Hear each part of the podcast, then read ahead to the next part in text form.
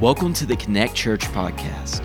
Our mission at Connect Church is to help people find and follow Jesus.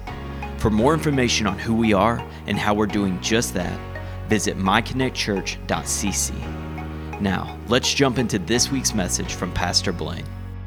On earth and with this breath, the longest life that we can ever hope to live is still temporary.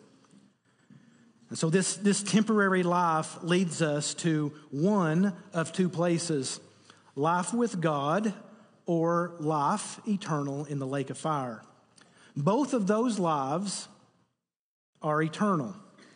This, this temporary path that we're on as we, as we walk it out determines the eternal place that we will live and where we will arrive. The defining decision on that path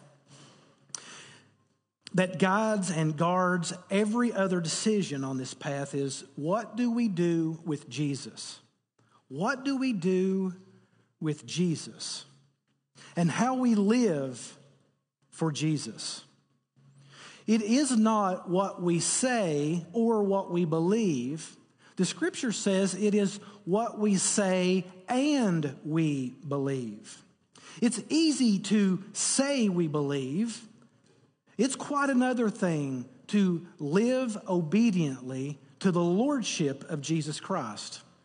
In Romans chapter 10, verse 9, most of us probably have that even memorized that if you confess with your mouth that Jesus is Lord and believe in your heart that God raised him from the dead, you will be saved. So, Jesus then is your Lord. So, if you confess with your mouth that Jesus is Lord, he becomes your Lord. What does it mean to be Lord? It means to be the ultimate master, to be the decision maker for your life. And so it's not so simple as to say, Yes, I believe in Jesus. It's claiming that Jesus Christ is the master of my life, the decision maker of my life and that God raised him from the dead, believing in the resurrection of Jesus Christ. These are the two are two essentials for soul salvation and transformation. Now, Jesus' sinless life is incredibly important and it is essential. It is great news. And because Jesus alone is worthy and Jesus alone was qualified to pay our sin debt because Jesus alone had no sin. And so, for us as sinners, when we say, well, we can pay the price for our own sins, it's, it's kind of ridiculous because we're already in debt. But Jesus was not in debt. Jesus was sinless. Therefore, Jesus qualifies to, to sacrifice himself as payment for the, the, the wrath that the scripture says still hang over our head God's wrath. So while we are grateful for the sinless life of Jesus and we are grateful for the crucifixion because it satisfies the wrath of God, and so therefore I can live my life knowing that my sins are forgiven, and that's great news. But when I die, I'm still dead for all eternity. You see, it's the resurrection that gives us hope eternally. It's the resurrection of Jesus Christ that we have hope in and we rejoice in because not only can I live forgiven, but I can live forgiven eternally in a relationship with God in his, in his heaven. So without the resurrection, we are without eternal hope. Now, we may die forgiven but we still die and we stay dead. So it's the resurrection that gives us eternal hope. Among all the things that Jesus taught uh, his disciples near the end in John, John 16, among those, he told the disciples that it was good for them that he would go away, that he was, we would talk about, cruci- he would talk about his death and, and his, uh, his uh, coming again.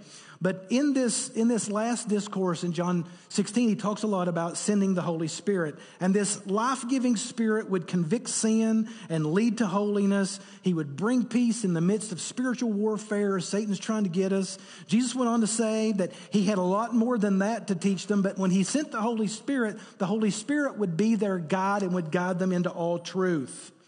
So when the Holy Spirit came at Pentecost, for those who believed Jesus as Lord and trusted in the resurrection of Jesus Christ and eternal, eternal life with him, the Holy Spirit would enter into that believer and would indwell that believer. And therefore, Jesus goes on to say that we are convicted of sin and we are warmed by the peace that he gives us, and we are allowed and, and guided toward holiness, and we are able to live on purpose because of the ministry of the Holy Spirit in us. That that's only made possible by our confession of Jesus' finished work of resurrection. So Jesus' resurrection has made possible our own resurrection. And if I were, I mean, this is, I'm going to say this as many in as many different ways as I can to try to get us to understand this. So Jesus' resurrection has made possible our resurrection, eventually physically. Eventually, we will experience a bodily resurrection. But already we have experienced resurrection power because our spirits have been resurrected from the dead. So one day, my body will rise. And I eagerly await that to be able to live forever. But while I'm waiting for a physical resurrection, I'm, it's, it's not only possible, it is commanded that those of us who believe are already living with resurrection power in our spirits. That is the hope of the resurrection today. So now I can experience resurrection power in my daily life. God's kingdom is there. Where? Well, I don't know. It's there. It's somewhere. It is there. Heaven, uh, holy city comes out of heaven. wherever God is, that's heaven. But God's kingdom is also here. It is then, but it's also now. And so, because of Jesus' physical resurrection for those who believe, they will experience their own resurrection physically. But I believe that far too many Christians still wrestle with things that we should put aside and, and not wait to experience resurrection power. Our spirits have experienced it now. We are to live as kingdom citizens now. But only the Spirit makes that possible. And so we have to choose every day to intentionally follow Jesus as Lord. Not just make confessions about Him, follow Him as Lord. Those who have believed Jesus is Lord, believers, have already come back to life. And there is a marked transition and transformation for those who walk behind the Lord. In 2 Corinthians chapter 5 verse 17 and 18 says therefore if anyone is in Christ he is a new creation. Old things has passed away. Behold the new has come. And all this is from God who through Christ reconciled us to himself and gave us the ministry of reconciliation. He has reconciled us to the Father so that we can reconcile others to the Father as well. So, how did he accomplish this great reconciliation? Well, if you go back just a couple of verses, you will see this in verse 14 and 15. For the love of Christ controls us because we have concluded this for one, that one has died for all, therefore all have died. And he died for all, that those who live might no longer live for themselves, but for him who for their sake died and was raised. Listen, Jesus did not just die so that we could go to heaven.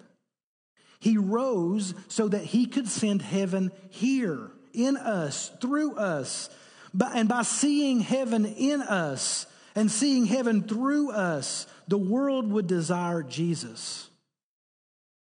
By seeing uh, heaven's character, heaven's attributes, heaven's love in us, the world would be able to see Jesus through us.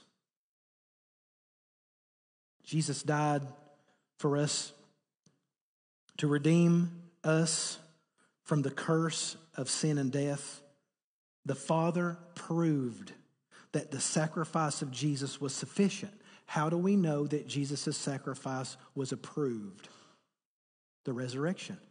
The resurrection proves that Jesus has satisfied the debt. This, this is the most critical part of the gospel. And I'm not saying that there are non critical parts. I am saying that this is the crux of the matter. We are told that we can only be saved if we trust Jesus as the Lord of our lives and believe that Jesus is alive. Now, here's the big question Do you really believe that Jesus came back from the dead?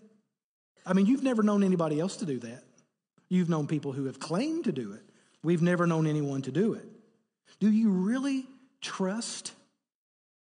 Would you stake your life that Jesus is active and alive today? Everything, everything that we believe is culminated or originated in this fact. Paul even said in 1 Corinthians 15 32, if the dead are not raised, eat and drink, for tomorrow we die. What's the, what's the hope of life if not for the hope of resurrection? So many people call Jesus a great man. They'll call him a great teacher. Others call him a great philosopher. And almost everyone agrees that he was a great moral example.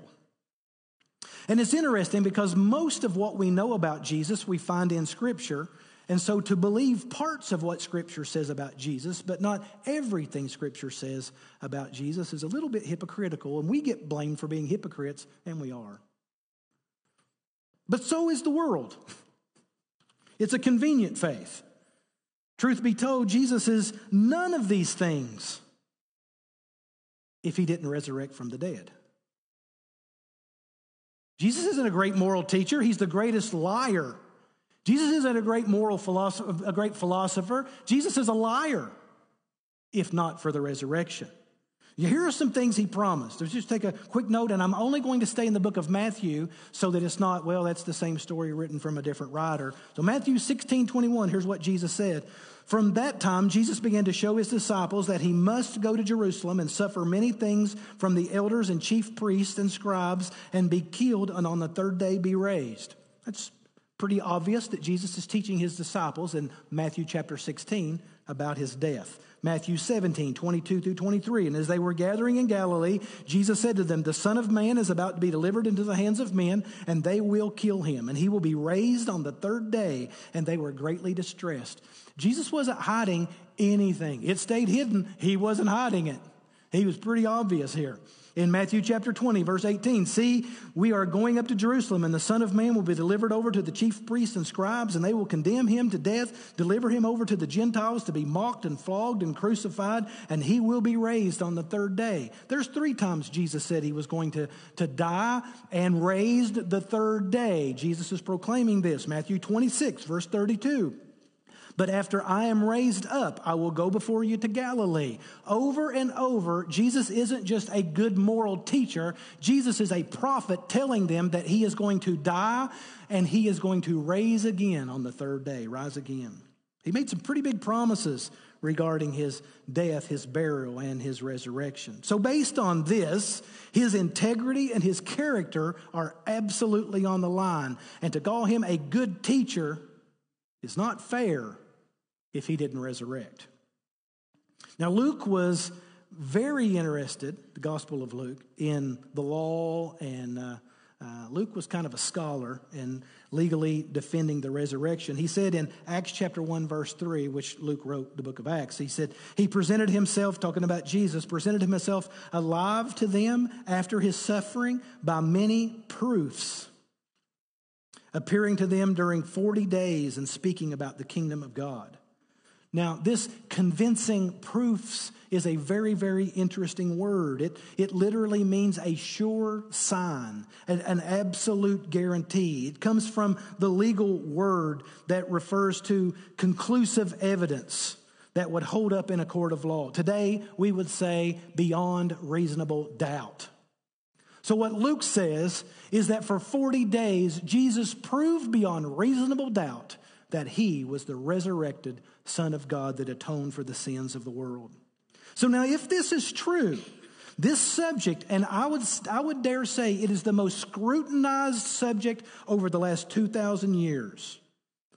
Because the resurrection of Jesus is either the greatest fact or the greatest lie that the world has ever believed or disbelieved.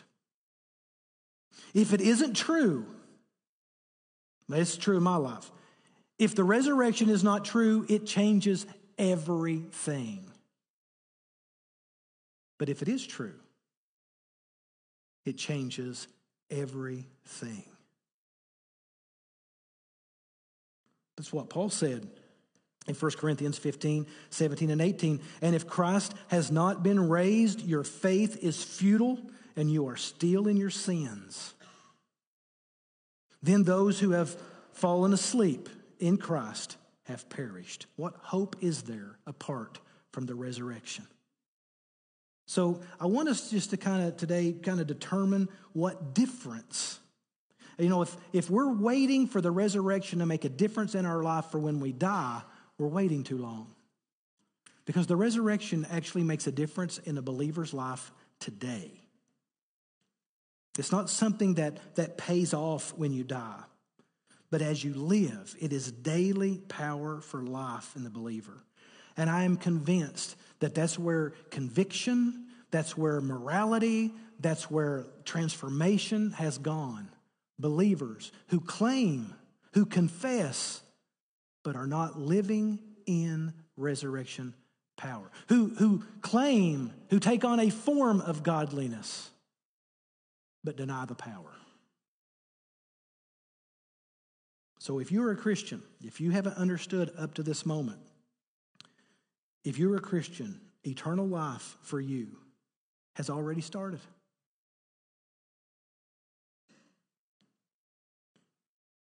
You don't live because of the breath that's in your lungs. We live because of the spirit that breathes into our, our being. So the, so the selfish purposes of this life fall away for the selfless purposes of the kingdom of God and working to advance it and learning to love through the heart of Jesus Christ that dwells in us in his spirit. Well, the resurrection is a big deal. But it's equally a big deal in our daily lives as well. And to discount it and to not claim it is to forfeit the greatest gift the world has ever been given while we live. If you believe in the resurrection of Jesus only so that you can go to heaven, you're missing so much of its intention and its effective power for life today. You see, believing in the resurrection isn't a checklist item for eternity. It gives hope for eternity. I will not discount, cannot discount that. It gives hope for eternity, but it gives just as much hope for today. So, why would I believe in Jesus? I mean, if the resurrection is that big of a deal, this is uh, you know, a little bit of an apologetic. Obviously, before Jesus could come back from the dead, he had to actually be dead, right? I mean, that, that doesn't take a great apologist to know that. But, but, but weirdly enough, I think the resurrection has so much power. If Satan could do damage to one thing about the gospel, if he, if he, if he were able to dismiss the resurrection, it would cost us everything. So it's become a debatable issue. It's become quite trendy to love Jesus but not believe his lordship. To claim that he is good, but not claim that he is God. To, hurt, to turn him into some kind of a victim that lived a good life and then his biography was taken over by these men who, who wanted to, to, to get him to say things that he wouldn't say and to tell things that he did, that didn't happen and to embellish his life Jesus' life and teaching has power, but the resurrection puts that power in us. Now, these there, there are people who would say that Jesus didn't really die on the cross. I talked to some of them. They don't deny what the witnesses saw that Jesus came back on the third day. They just can't believe that he was dead and came back to life. They believe that either Jesus fainted on the cross or he went into some sort of shock. He fell unconscious, but he didn't really die. It's just that everybody thought he was dead. Might make sense, right? In fact, probably easier to believe that on the other side of faith. Jesus fainted, and then he was taken to the tomb, and this cool, healing air in the spa tomb revived him after three days. And he woke up and he said, Huh, what happened?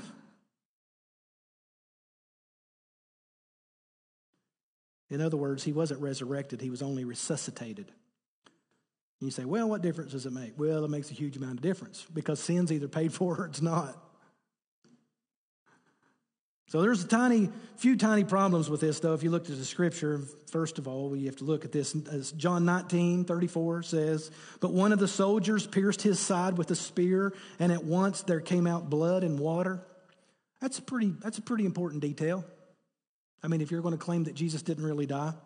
Jesus had been beaten, scripture says, beyond recognition. He was nailed through his hands, his wrists, and his feet to a wooden cross. And in order to breathe, he would have to push up on the spikes in his feet to fill his lungs with air. And while he sagged, the bones and ligaments would pull away from their places while his body supported his weight. He was on the cross for more than six hours with immense blood loss due to the flogging that most men died through, with their innards hanging out. One of the gospel writers said that Pilate was surprised that Jesus had died so quickly. So he had a centurion come and give him a report about uh, Jesus' death. And so this on site crucifixion expert of death came and said, no, he's dead. He's dead. But yeah, I'm sure that today's skeptics know more than this guy, the eyewitness. I'm sure that they are smarter. John tells us that just to make sure that Jesus was dead, the Roman thrust his spear into his side and between his ribs and punctured the sac around his heart, as well as the heart itself. And this clear water like fluid and blood came out. This is even more, and I'm not going to go through all of this, but the medical proof in and of itself that Jesus died because the blood had already begun to clot and separate from the water. This only happens after a person is dead. It's a medical fact. Jesus Christ was dead on the cross.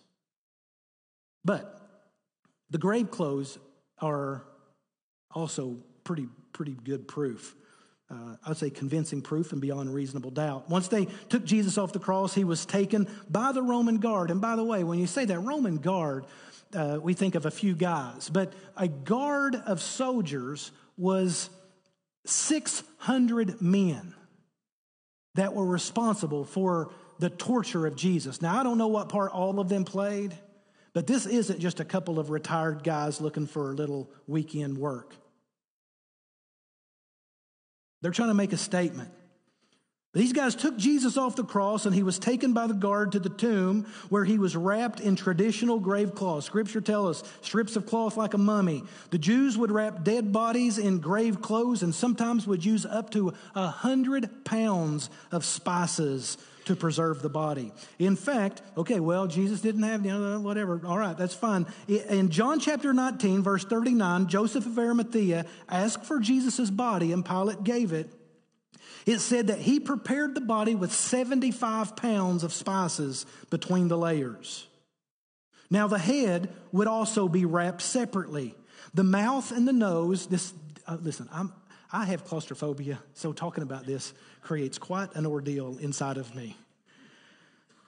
When I wrote it, it wasn't as bad as about to say it. but the mouth and the nose would be filled with spices and cloth. Now, they would work to seal those clothes to be as airtight as possible around the corpse. And then the body would have been placed in a mostly airtight tomb with no air circulating. But I'm sure that this was healing for this fainted person. Now, let's just for skeptics' sake, let's suppose that Jesus got through this process of being wrapped like a mummy without letting anybody know he was alive. And Peter and John got to the tomb. The grave clothes were exactly where they started. The Greek is a very important word here, heliso. It, uh, some, some translations say uh, wrapped, some says folded. It's, it's, a, it's a very, very complicated word. It, it kind of means to be, to be wrapped. So when you translate this, you know, you would say, well, is, was wrapped, and, you know, I, I, don't, I don't know if anybody would say that about like a, a, a towel or something. Hey, wrap this up. You know, it means to roll it up, or what, what does it mean to twist it up? It's open for a lot of uh, interpretation. But in this context, it actually means to be wrapped. So when you read this, a lot of times, even a lot of our songs talk about the, the face cloth being neatly folded. That scripture doesn't say that, okay? What it does say is that the face cloth is wrapped like it would have been wrapped around his head still and it was separated from the grave clothes, which means that Jesus didn't get up and unwrap himself. When Peter and John got to the tomb, the body was not in the cloth anymore. And that face part had been untouched. It was still like, like a face had been in, a head had been in it, but the head wasn't there anymore. So I'm sure that when Jesus got up, he made his bed and made sure that all those clothes, boy, these guys will get a kick out of this when they get here. I think my nose would come up a little bit, that up. I mean, this isn't some resort in Cancun where they're making these towel animals. The, the tomb wasn't rolled back, the stone wasn't rolled back so that Jesus could get out. Jesus was already out. It was so we could get in.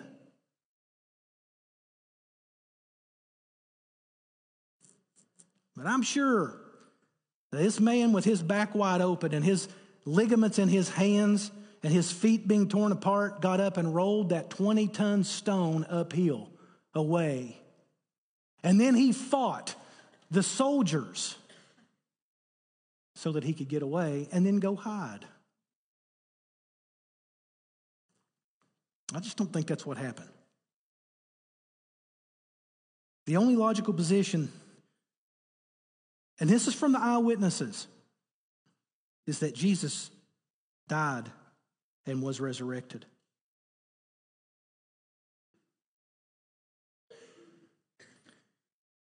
Remember that Luke very proudly said that convincing proofs, beyond reasonable doubt, that made the resurrection so obvious. One thing that's never been disputed in 2,000 years is this. On that resurrection Sunday morning, the very first resurrection Sunday morning, the tomb was empty. It's never been denied. Nobody has ever said, no, he was there. They just didn't see him. Everybody agrees Jesus was not in the tomb. Some of the guard went off to the chief priest to tell them about the encounter. Remember, again, this is their eyewitness account of the earth of the earthquake. And they saw the stone rolled away. And they went back to the chief priest and said, Jesus is resurrected. This was their statement to the chief priest. And the chief priest said, Here are some money, shut your mouth. Your job is to tell everybody that, the, that somebody came and stole the body of Jesus while you were asleep. And they said, Well, if we find out that we were asleep, they'll kill us. No, no, no. We'll take care of that. We'll bail you out of trouble. If anybody says, well, you know, the penalty for sleeping on the job is death. No, no, no. We'll, we'll take care of that. We'll, we'll give them some hush money too. I mean, listen, if you're going to go to court and you're going to have to give a testimony, you, your, your testimony can't be this this is what happened while I was asleep. That doesn't hold up very well.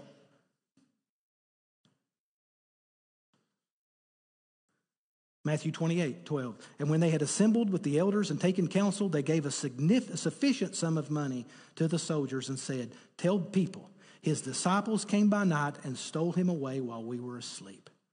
Listen, the, the, the soldiers and the chief priests, they still haven't denied the resurrection. They're trying to cover it up.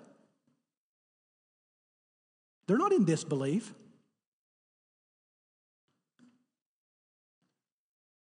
You have to ask yourself a question why would the chief priest want to cover it up? Why would they come up with with this kind of story? Well, it's easy because you only have two options here. Either a man took him out of the tomb, and you got to explain that while your soldiers are on duty, or God raised him from the dead. And we can't be having God raising him from the dead. That threatens our position in society. So, if man raised him from the dead, then you got two options. It had to be friends or enemies. So let's talk about friends first. So here's the possibility friends stole the body. Three obstacles to that, by the way. There were, the, the, the Greek word is, um, uh, you, you read guard, sometimes you think of like security or something like that, but, but the word that actually is used is soldiers. These were soldiers, they weren't just like security uh, guards. No offense to security guards. Uh, but they were, they were elite special forces. And I, we have no idea how many of them there were. There were, there were at least four. Some say as many as uh, 50 to, to 100. They're well trained, they're highly disciplined men. They, they all are carrying a six foot spear, a three foot sword, and a dagger on one side and a shield on the other. Now, three days ago, these guys were running naked in the woods to get away from these guys. But, but you want me to believe that, that these disciples who were running scared three days ago are all of a sudden with their fishing nets getting ready to fight and their accounting books getting ready to fight this elite group of soldiers and win and roll a 20 ton stone uphill. I say, I keep saying uphill because uh, the way they would carve it is to close it, it would roll downhill, but to open it back up, you'd have to you know, some, some people would say that it would take as many as 20 grown men to roll this just a few feet. I think it's a far stretch to believe that these, these disciples took. And, and, you know, besides the soldiers, you've got the stone. A stone was rolled in front of the tomb. So, you know, how, how are these guys going to move the stone? Rome also had commissioned a seal to be put around the stone, which would be like a melted wax with the signet inside of it. To anybody that broke that seal would be facing death. It's highly unlikely that Jesus' friends took his body from the tomb. I don't know how, but they didn't expect him to rise from the dead. I don't know why they would go back in to get him. So, what's the possibility of his enemy stealing the body? Well, listen, they were trying to keep him in there. They didn't want him out, right? And if somebody were to say, well, where did Jesus' body go? Wouldn't it really, I mean, listen, these are, Rome ruled the world. If, if I'm going to look at these 11 guys who did steal the body of Jesus, all I'm going to do is threaten them with their life and say, give us the body back or we'll kill you. Okay, here's the body back. Uh, and if I'm an enemy of Jesus and I don't want the resurrection to be true, all I'd have to do three days later is say, listen, he did not resurrect. Here he is. No, it wasn't an enemy that took him, it wasn't his friends that took him.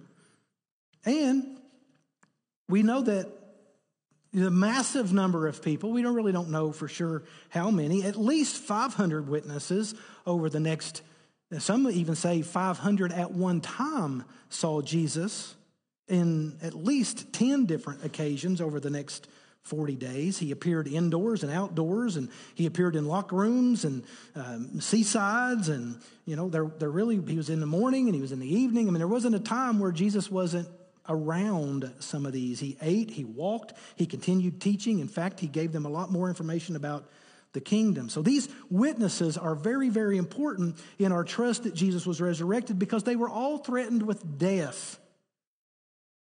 And it could be one thing if there were only a few guys who were locked in an upper room that nobody else saw. But when 500 people give you the same information, that probably stands up in court. But, but these, these first generation believers, they, they suffered torture, they were beheaded, they were imprisoned. Some of them were crucified. Now, Jesus had already taught a lot. Jesus was already a good man before, but when push come to shove, they were running away from pressure. But there was a significant, even after the resurrection, even after the crucifixion, they're hiding. But after the resurrection, after the resurrection, it changed everything. And when threatened keep their mouth shut, when threatened to lie about what they had seen. They could not get the courage to lie because what they had seen had marked them so significantly.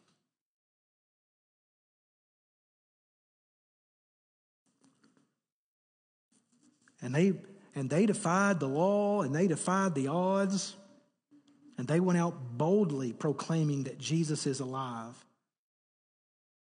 I mean, all of them, all of the original 11, 10 died. Tragic martyred lives. John was the only one who didn't die, but probably suffered the longest and the most, exiled and boiled in oil. Can you imagine?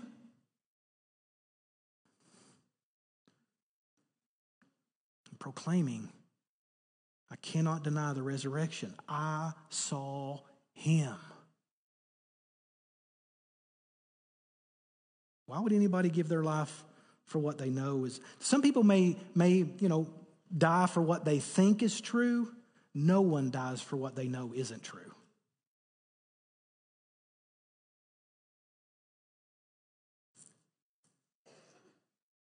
But you know what? We don't see them saying, oh, the resurrection. Um, can't wait till we die so we can experience it. Now, they're not waiting. They begin immediately living in resurrection power. Immediately. Their lives completely, radically change.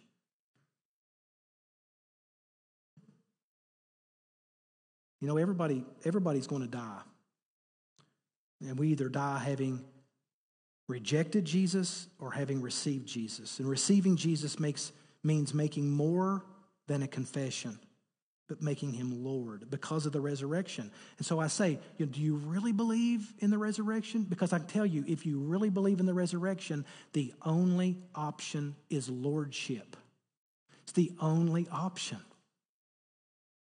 Not lordship for eternity, lordship for now, because eternity has already begun.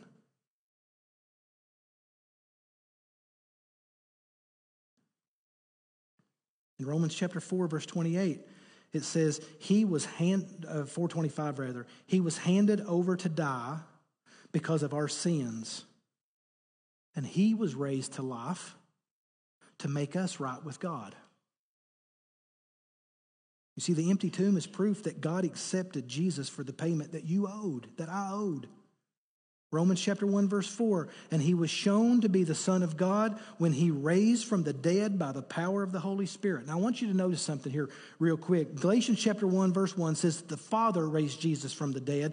1 Peter 3:18 says the Spirit raised Jesus from the dead. John chapter 2 verse 19, Jesus predicted that he would raise himself back up from the dead and in in uh, John chapter 10 verse 18 he says, "No man takes my life from me, but I lay it down so that I may take it up again." So Jesus you know, claims that he resurrected himself. So in this resurrection, you've got the work of the Father, the work of the Spirit, and the work of the Son. All of the Trinity is involved in Jesus taking his life back up again. And all of the Trinity is involved in your life today if you claim Jesus as Lord and Savior. The Father has a plan for your life. Jesus has made the way to the Father, and the Spirit can give you life today to live on purpose, to live forgiven, to be able to live holy, to have the peace of God, to be able to be warmed by the Spirit, and to be able to live intentionally for Jesus Christ every day and to give Him glory. John chapter 10, verse 10 says, The thief comes to steal, kill, and destroy, but I came that you may have life and have it more abundantly. Listen, you can't, we can't even understand or experience what real life is until you find it in the resurrection of Jesus.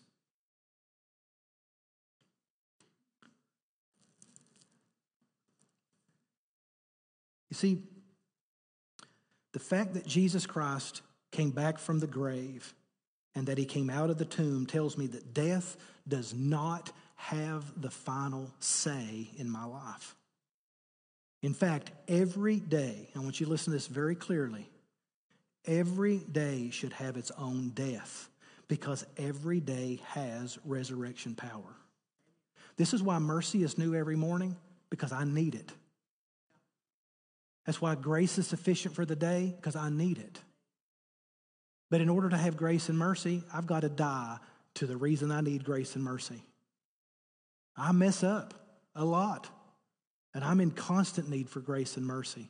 So thank God there can be a death to me every day so that I can take hold of the resurrection every day. It's not a one and done, it's a daily. Paul said in 1 Corinthians 15 31, I protest, brothers, by my pride in you, which I have in Christ Jesus our Lord, I die every day. Romans 8 36, for your sake we are being killed all the day long. We are regarded as sheep to be slaughtered. Paul's talking about this ongoing. When you die to yourself daily, Jesus says, take up your cross daily and follow me. In fact, he says, if you don't take up your cross, you're not fit to be called a disciple. When you die to yourself daily, you can live in resurrection power. This is why I say, do you really believe in the resurrection? Because if you really believe in the resurrection, then you have to believe in the resurrection for today. And if you believe in that, then you have to live in that power. You can't just believe it, you have to live in it. That's how you prove it.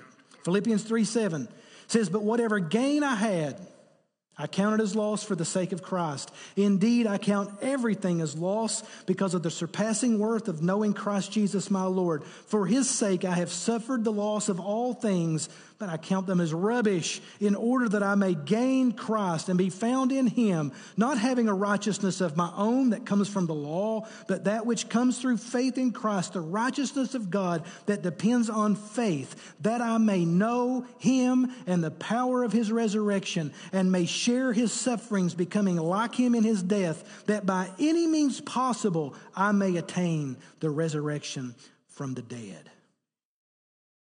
You see, li- living, a lot of people say you got to live with the end in mind. No, you don't have to. That's not necessary. We should live with today's death in mind so that we can live in the power of today's resurrection. And in that way, death, physical death, is just kind of a phase that we go through. Just kind of transition period. It's not a defining moment. Just a transition. Because we have eternal hope and eternity has already begun. One of these days, we're going to see our very last sunrise. One of these days, we're going to leave home for the very last time. But regardless, from now till that day, we can say with Paul, 1 Corinthians 15 55, O death, where is your victory? O death, where is your sting?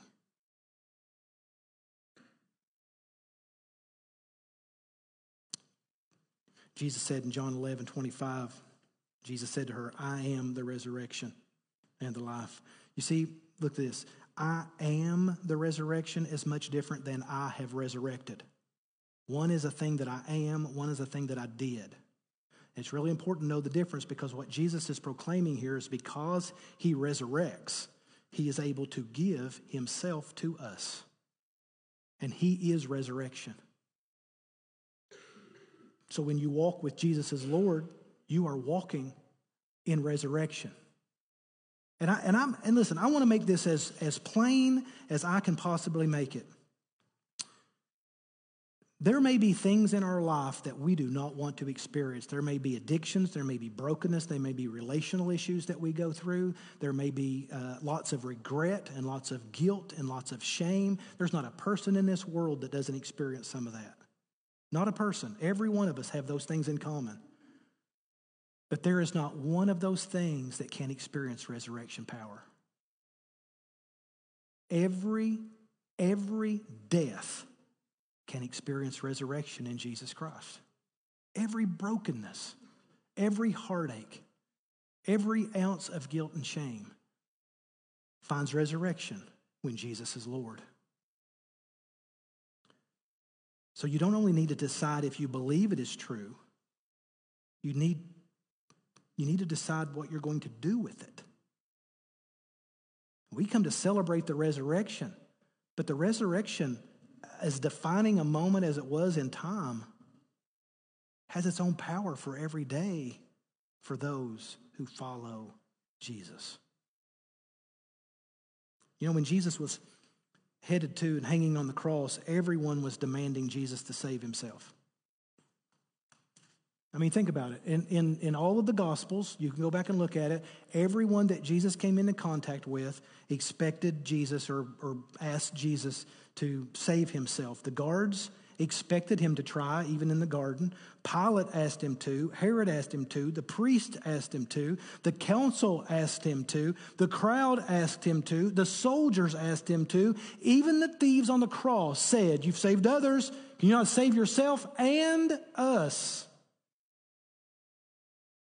One of the criminals hanging behind, beside him scoffed, So you're the Messiah, are you? Prove it by saving yourself and us too while you're at it.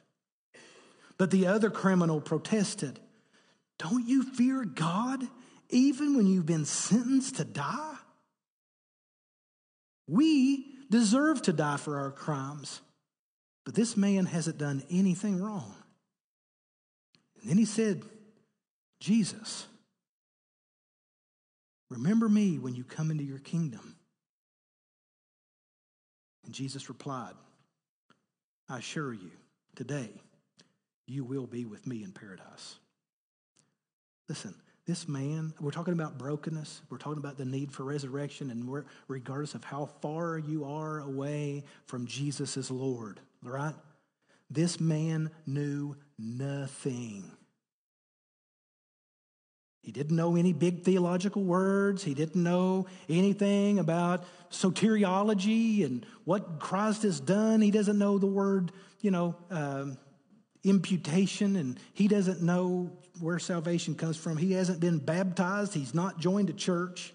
He's not heard Jesus teach. He didn't, he hadn't taught a class. He hadn't learned the secrets of fasting and prayer. He didn't quote the books of the Bible. Maybe not has even read scripture. But here he was, desperate for hope. Desperate for hope, and he knew it.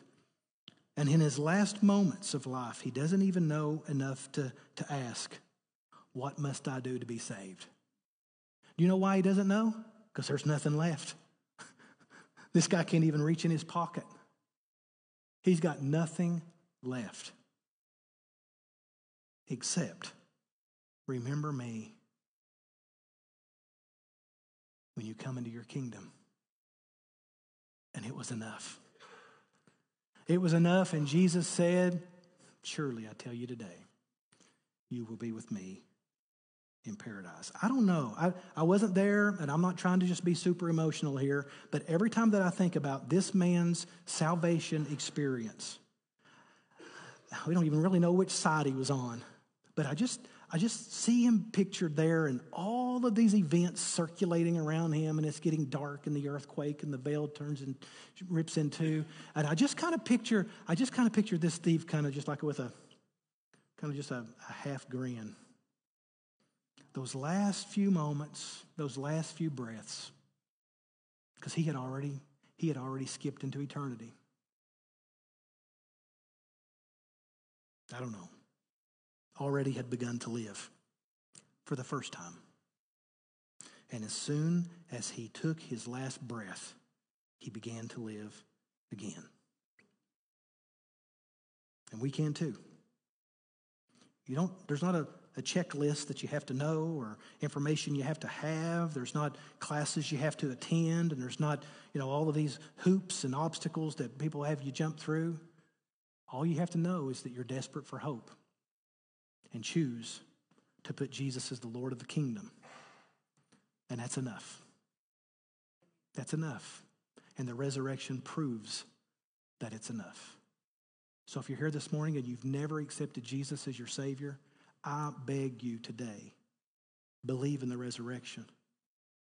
Believe in the resurrection. Yes, put a check by it, but live in the power of it every day. God has a plan for you, He has a purpose for you, He has hope for you, He has a life for you that apart from Him, you're forfeiting. And if you're here today and you're afraid or you're broken, or maybe you're here today and you're a Christian and you're cold, Jesus can bring you back to life. It's what he does. He brings dead things back to life. Let's pray together. Father, this morning we thank you for your word. We thank you for your life. We thank you for giving both of them to us. And this morning, as we are assembled together, I know our needs are as many as our number. But one thing is for certain we all are equally desperate for life. We're desperate for forgiveness. We're desperate for your life in us. Some know it, some don't. Some are willing, some reject it. And I think that, you know, there, there are some, even the disciples were a little skeptical when they heard about the resurrection, more skeptical than the chief priests.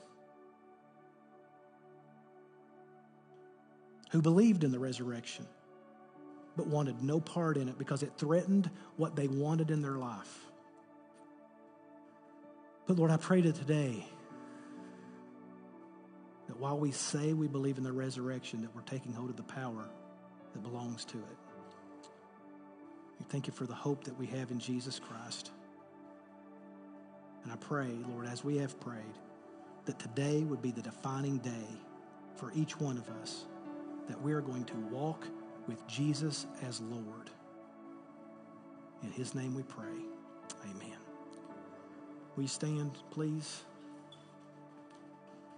I want to give you an opportunity this morning if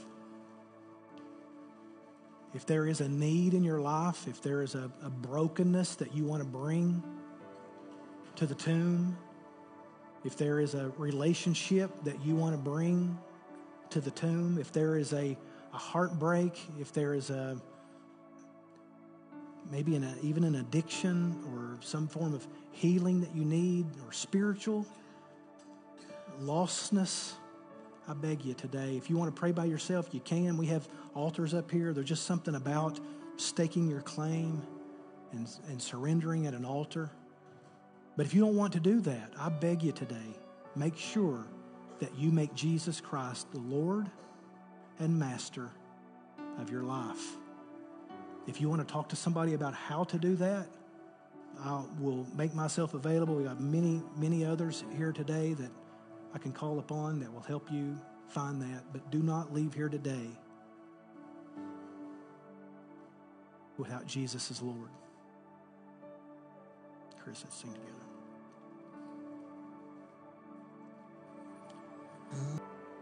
Father, we thank you for the clarity of your word. Thank you for revealing all that we need. And now we are responsible for those truths.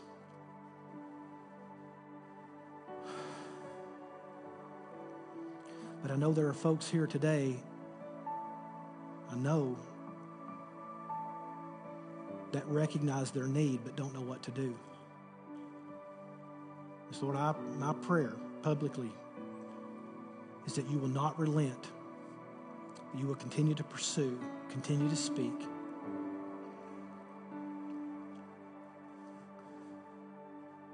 Lord, don't let us go to our own way.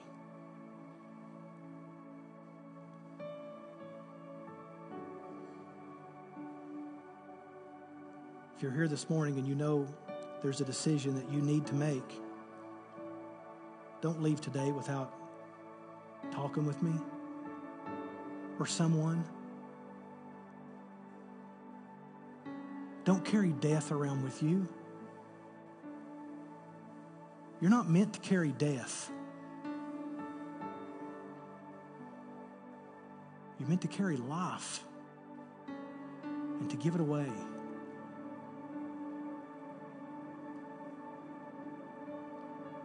Father, I just pray that as we go, you would go with us as Lord and Master. Thank you. You alone are worthy.